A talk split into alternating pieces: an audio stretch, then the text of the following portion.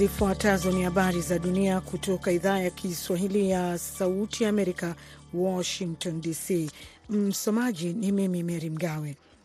Kundi la kutetea haki za binadamu la Human Rights Watch limetoa wito leo Jumatatu kwa serikali ya Jamhuri ya Kidemokrasia ya Kongo kuchukua hatua dhidi ya vitendo vya uhalifu wa chuki baada ya mwanajeshi mwenye asili ya Kitutsi kuteswa na kuuliwa mashariki mwa nchi.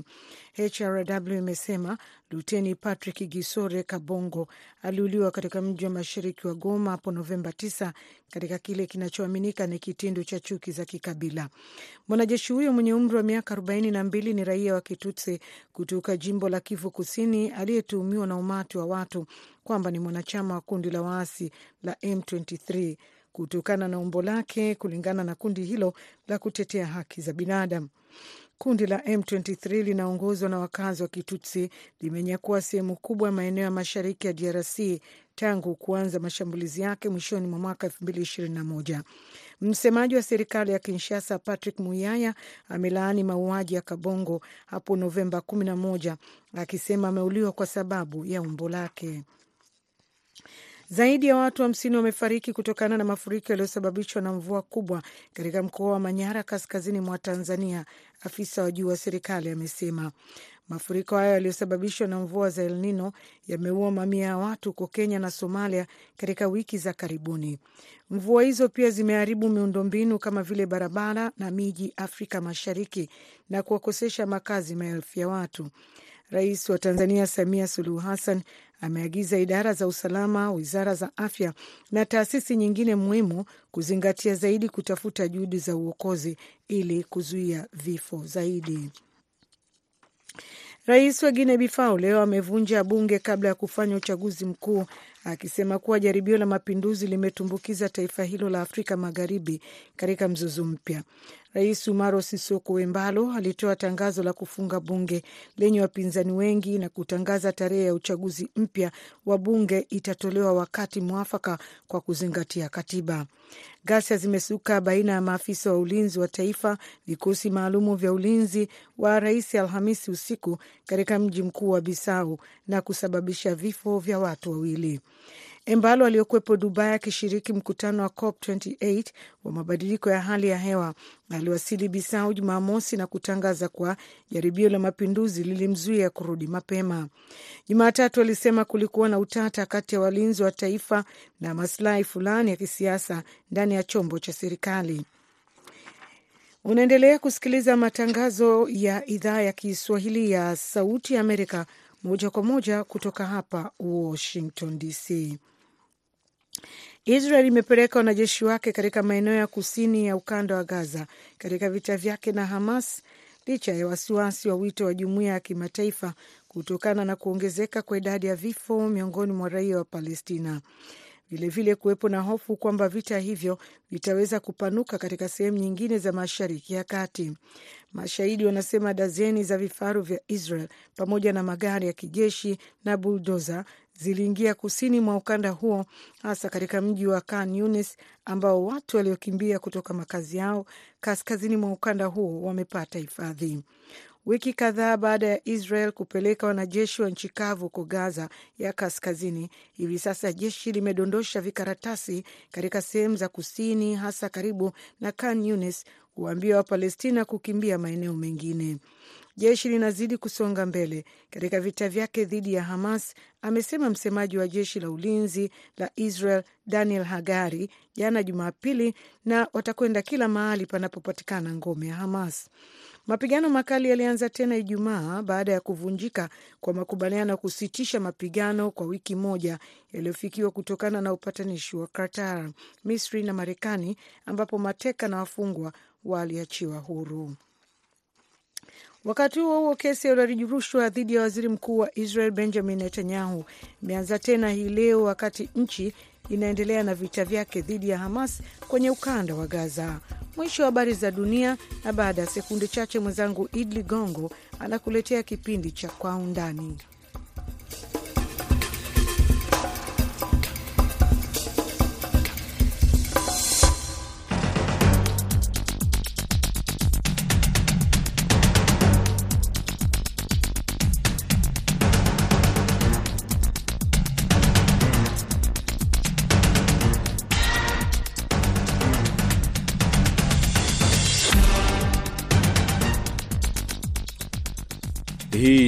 Kwa Undani kutoka idhaa ya Kiswahili ya Sauti Amerika. Karibu msikilizaji, popote pale unapotusikiliza katika siku nyingine ambapo tunakuletea matangazo haya ya Kwa Undani, tukiangalia masuala muhimu kwa undani zaidi. Hii leo katika matangazo ya Kwa Undani tutaangalia tukio ambalo bado linaendelea kushtusha watu wengi nchini Tanzania mara baada ya maporomoko ya tope kutoka mlima Hanang kusababisha vifo vya watu zaidi ya 50 huko nchini Tanzania katika wilaya ya Hanang Manyara. Na katika sehemu ya pili tutauangalia mkutano wa mabadiliko ya hali ya hewa COP 28 unaoendelea katika mji wa Dubai katika taifa hilo la Emirati. Ninakukaribisha katika matangazo haya ya kwa undani hii leo, mimi jina langu ni Idi Ligongo, kwa moyo mkunjufu kabisa na kusihi uwe nami mpaka mwisho wa matangazo haya ya kwa undani.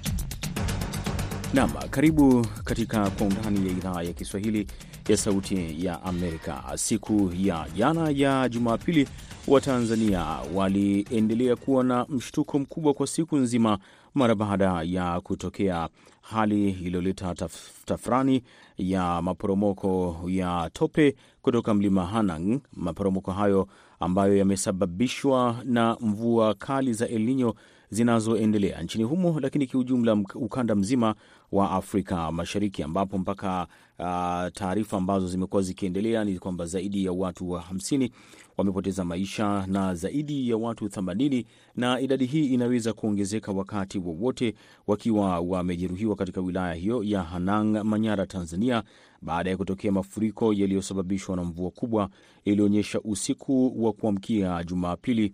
E, kwa mujibu wa ripoti ambazo zimetolewa na mtandao wa gazeti la Mwananchi. Mpaka siku ya jana Jumapili, mkuu wa mkoa wa Manyara Queen Sendiga alieleza kwamba hali hiyo ilikuwa imejitokeza katika majira ambayo si watu wengi wangekuwa tayari kuweza kujinasibu na kujinusuru, lakini eh, kile ambacho kimekuwa kikiendelea ni kwamba mpaka hivi sasa taarifa zinaelezwa vifo vinaweza vikaendelea.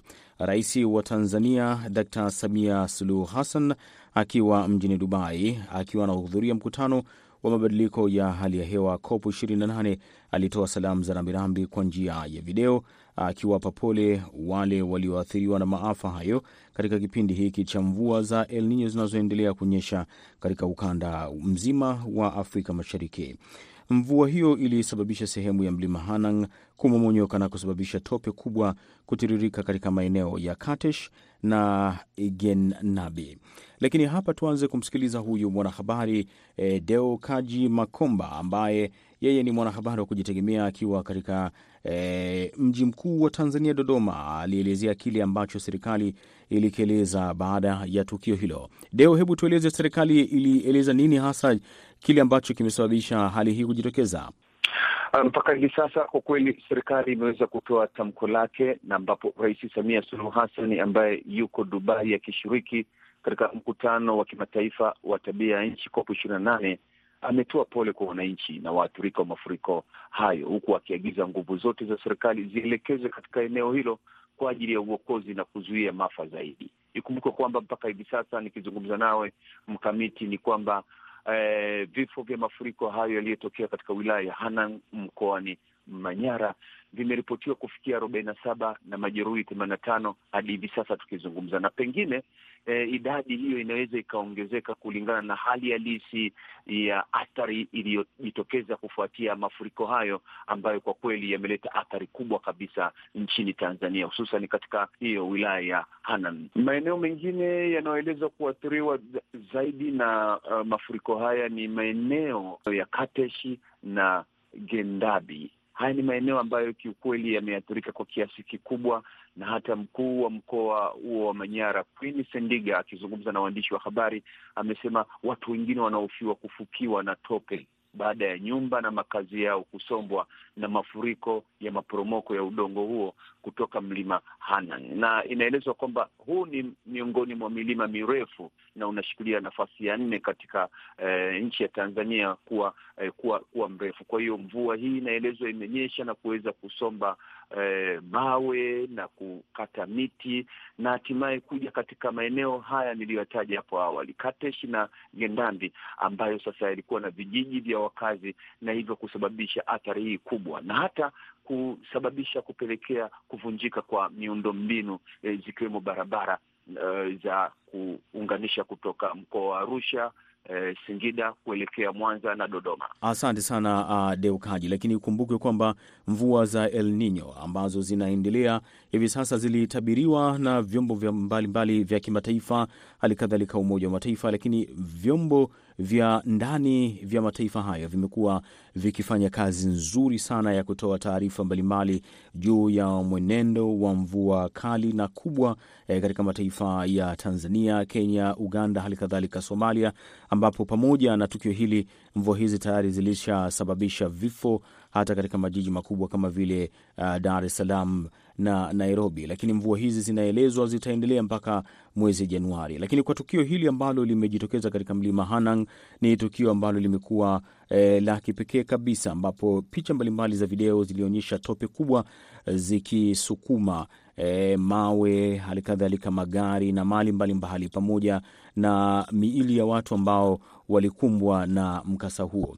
Sasa kutokana na hili nimezungumza na Profesa Fulbert na Mwamba ili kutaka kujua hali halisi ya nini hasa ambacho kimesababisha swala hili, ama kitaalam swala hili linaweza likawa limesababishwa na nini na nini kinachochangia swala hili kujitokeza. Profesa, hebu tueleze nini hasa ambacho kimejitokeza hapa kitaalam? Sasa shida hazianzii Hanang, zinaanzia na hali ya hewa na inaanzia na hali ya anga panapokutana nchi na bahari. Kuna tofauti ya vipimo vya joto, na vikigeuka katika masi, uh, masika haya ndivyo huwa wanajua kuwa mvua wa El Nino utafuatia. Kwa hivyo upepo unazunguka kutokea bahari kuja katika nyanda za juu, halafu itazungukia katikati Tanzania, halafu ipige tena iende upande wa pwani ya Kenya. Ndiyo inayofanyika na hiyo El Nino. Kwa hivyo hii ni hali walijua, lakini kitu hawawezi kusema ni kuwa athari ita, wanasema tu kwa jumla athari itakuwepo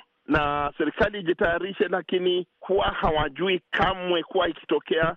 Sasa inategemea wale walio stadi kwa hali ya anga za juu ndio wataeleza kuwa mahali fulani waweke tahadhari, kutakuwa na pepo na mvua. Lakini kwa kile ambacho kimejitokeza kule Hanang, kwa taarifa ambazo zimetolewa na uh, vyombo mbalimbali vya usalama kule nchini Tanzania, hata serikali yenyewe imeeleza kwamba mmomonyoko mkubwa wa udongo ulikuwa pia umetoka katika mlima Hanang. Kwa kijiografia, mlima Hanang kweli mvua zimekuwa zikinyesha nyingi tu miaka nenda rudi, lakini haijawahi kutokea hali hii ambayo tumeona kuna matope mengi yakitiririka na kuvamia kwenye nyumba mbalimbali. Hili kitaalam linakuwaje, Profesa? Huwa mahali upande wa mlima polepole, mmomonyoko huu hautokei juu, mmomonyoko hutokea chini. Kwa hivyo eh, muda ukipita, siku hizi watu wamekata miti, na wanapokata miti maji yanapenya chini. Yanapopenya chini, sasa ule ni mmomonyoko wa chini. Mmomonyoko unatokea chini, unatokea chini,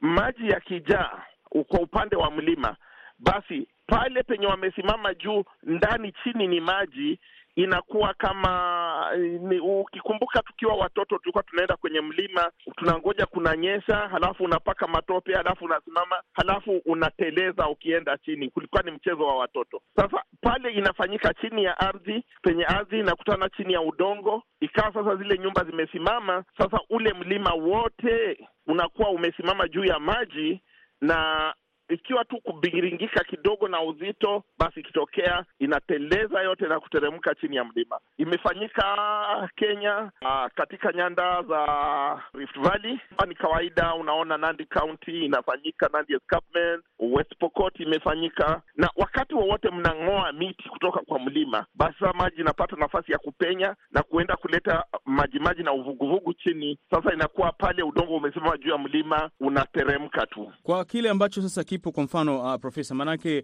mpaka hivi sasa bado hatujajua hali halisi, maanake tathmini inaendelea kufanyika. Tukio hili limetokea asubuhi ya siku ya Jumapili eh, na mpaka hivi tunavyozungumza uh, leo Jumatatu usiku bado tathmini inaendelea kutolewa, taarifa mbalimbali zimekuwa zikitolewa kwa kile ambacho kimejitokeza. Je, watu wanapaswa kuendelea kuwa na tahadhari, kuhofu kile ambacho kibaya zaidi kinaweza kujitokeza? Sifikiri kama imebingirika wakati huu, sifikiri itabingirika tena, maanake si kama mtetemeko wa ardhi, ni tofauti kabisa na mtetemeko wa ardhi. Kile watu wanatakiwa kiwa kufanya ni wachukue majembe waende waangalie nyumba zimeenda wapi, zile zimefukizwa zimefukizwa wapi, zile eh, ni kufukua na na la ajabu ni kuwa kama zile nyumba hazikuharibika, utafungua hata siku mbili, kama mtu ana hewa ndani ya hiyo nyumba, utampata bado yuko mzima. Kwa hivyo wakati ha, sasa ni kuokoa watu wa, wa, wa serikali ikipanga vizuri, na hata wananchi wenyewe, hata tu kutumia tu majembe na sururu, wataweza kuokoa watu wengi.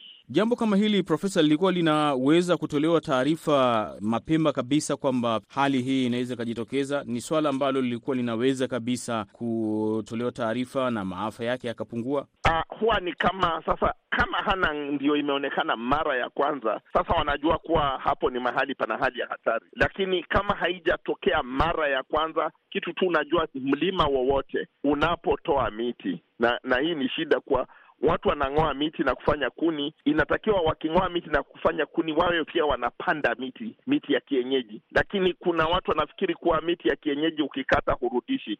Lazima pia kuwe na mipangilio ya serikali ambao wanapeana miche, ambao watu wawe wakipanda miti, wanavyokata miti na kufanya kuni wanapanda mingine, maana mizizi ya miti hushikilia pale, mizizi ya miti hushikilia pale, na pia matawi yakiwa juu, maji hayaingii ndani ya udongo. Kwa hivyo hapa imejulikana mara ya kwanza. Sasa tahadhari ni kuanzia wakati huu e, na tahadhari zipo, ndio tahadhari zipo, lakini kama haijatukia mara ya kwanza huwa ni vigumu, lakini ikisha tukia kama huu, mimi naona huwa uh, area za ukiwa Kenya Pokot Magharibi na ukiwa Kenya sehemu za Nandi Escarpment kulitukia mara ya kwanza, na watu wakaambiwa wapande miti, kuwaonyesha kuwa mnapong'oa miti ndio mnapata maporomoko haya ya ardhi. Maporomoko yenyewe yanatokea ni kama maji yako kwenye upande wa mlima. Afrika Mashariki inafanana sana kijiografia na maeneo mbalimbali. E, ukanda wa Hanang unaweza ukakuta ni ukanda, masafu yake inakwenda mbali mpaka maeneo mengine ya taifa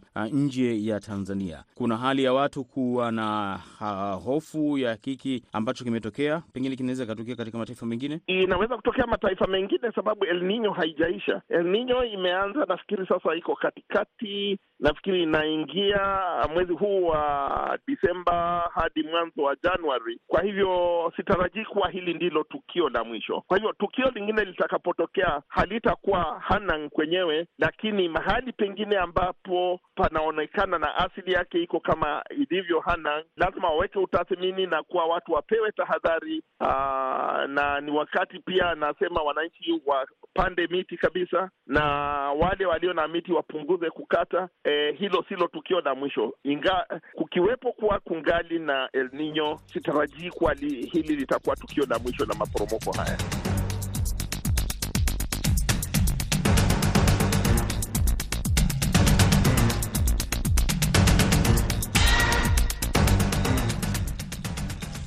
Asante sana Profesa Fulbert na Mwamba kwa kutueleza haya yote, na hapa ndo tunakamilisha sehemu ya kwanza ya matangazo ya Kwa Undani kutoka idhaa ya Kiswahili ya Sauti ya Amerika, ikitangaza kutoka Washington DC. Muda mfupi ujao, tutaingia katika sehemu ya pili ya matangazo ya Kwa Undani.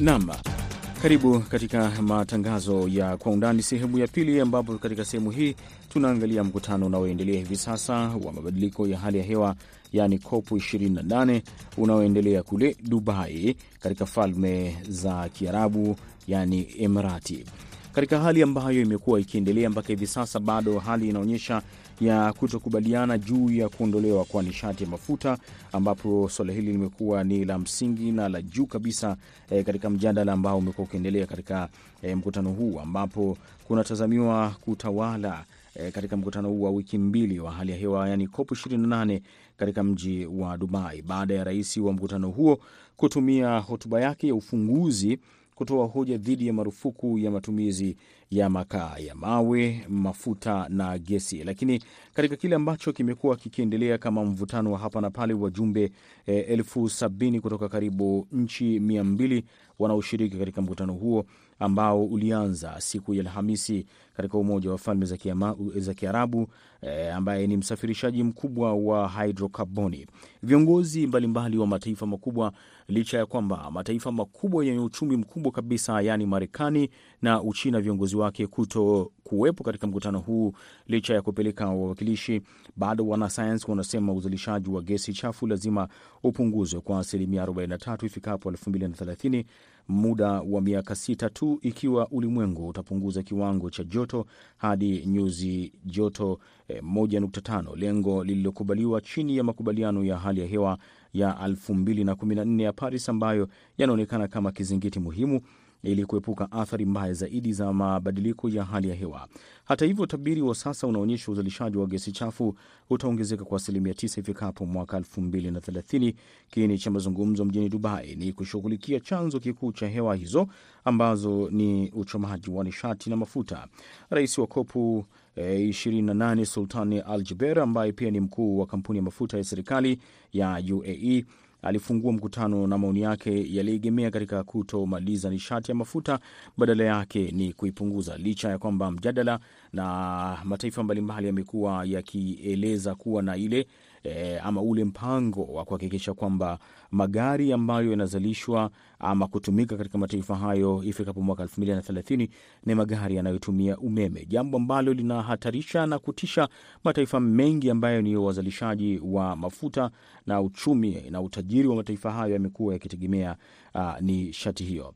Lakini kutaka kujua kile ambacho kinaendelea na hali halisi ya mkutano huu, hapa ninaye Profesa David Monda. Profesa, hebu tueleze, je, matumaini yakoje na mkutano huu mpaka hivi sasa unaendelea huko vipi? Ninadhani ya kwamba kwa wakati huu kumekuwa na sintofahamu kadha wa kadha, hata ingawa ni vizuri kuwa na uh, mikutano kama hii ya kuweza kuangazia mabadiliko ya mazingira, mabadiliko ya tabia nchi, na nitaiangazia kwa ma, uh, masuala matatu hivi makuu ambayo yameangaziwa ambayo yanaleta utata. Ya kwanza ni hili suala la mafuta ghafi, yale mataifa ambayo yanatoa mafuta haya kwa wingi hawaoni haja ya kuharakisha uh, kuweza kubadilisha matumizi ya mafuta ghafi kwenye eh, soko la kimataifa kwa haraka. La pili ni hili suala la teknolojia na hatimiliki ya teknolojia ya kujaribu kupunguza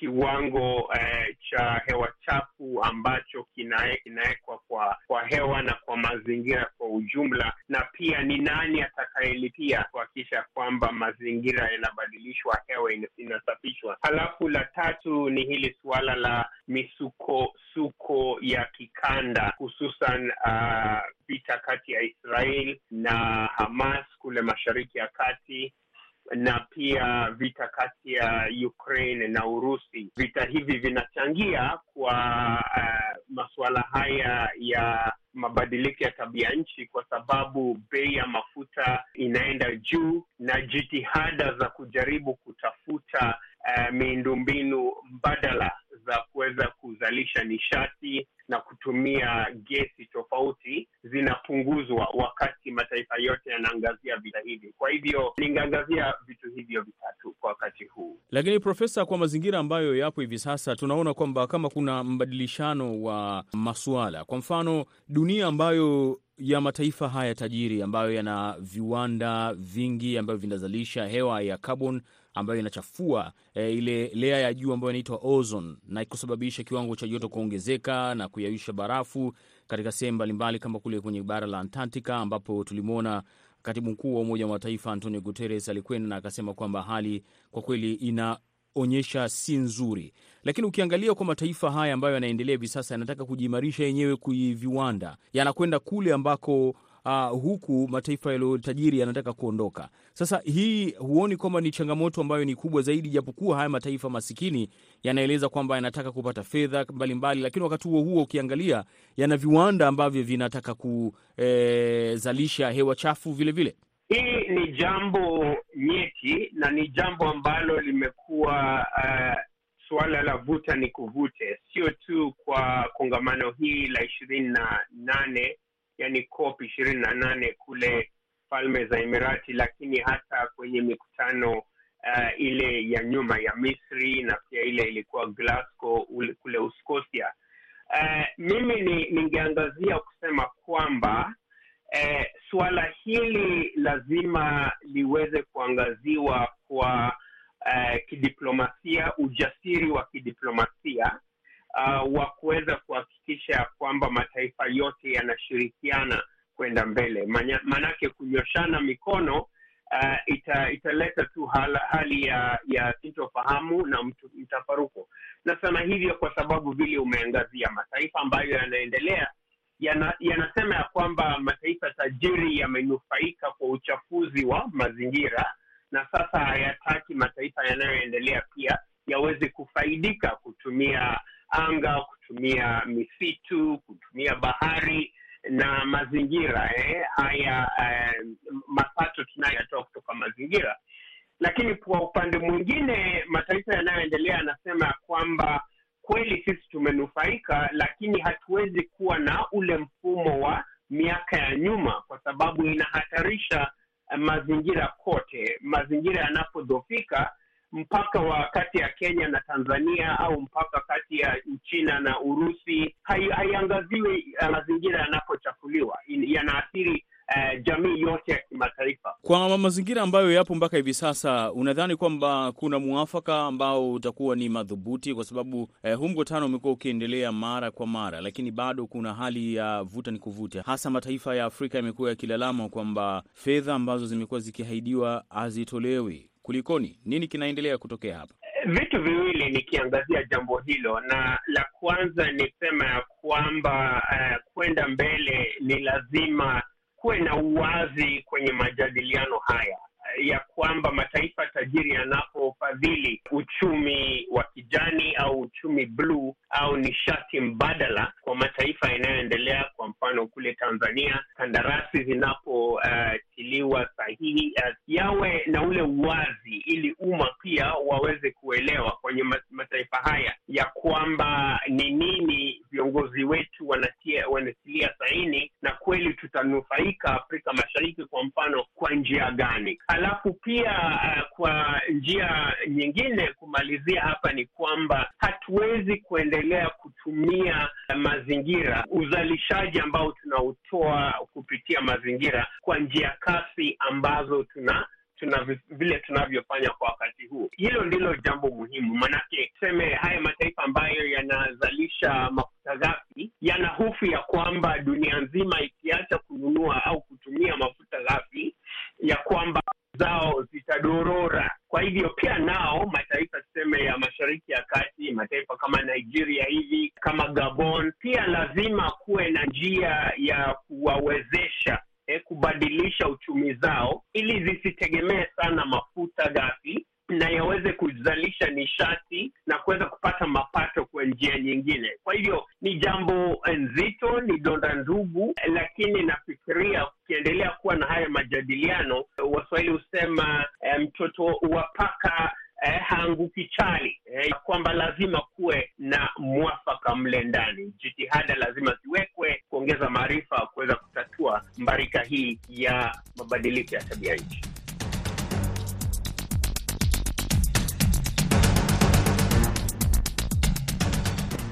Asante sana Profesa David Monda kwa kutueleza haya yote, na hapa ndo tunakamilisha matangazo ya Kwa Undani kutoka idhaa ya Kiswahili ya Sauti ya Amerika. Kwa niaba ya wote waliofanikisha matangazo haya, mimi jina langu ni Idi Ligongo na kuambia shukran kwa kuwa nasi na usiku mwema.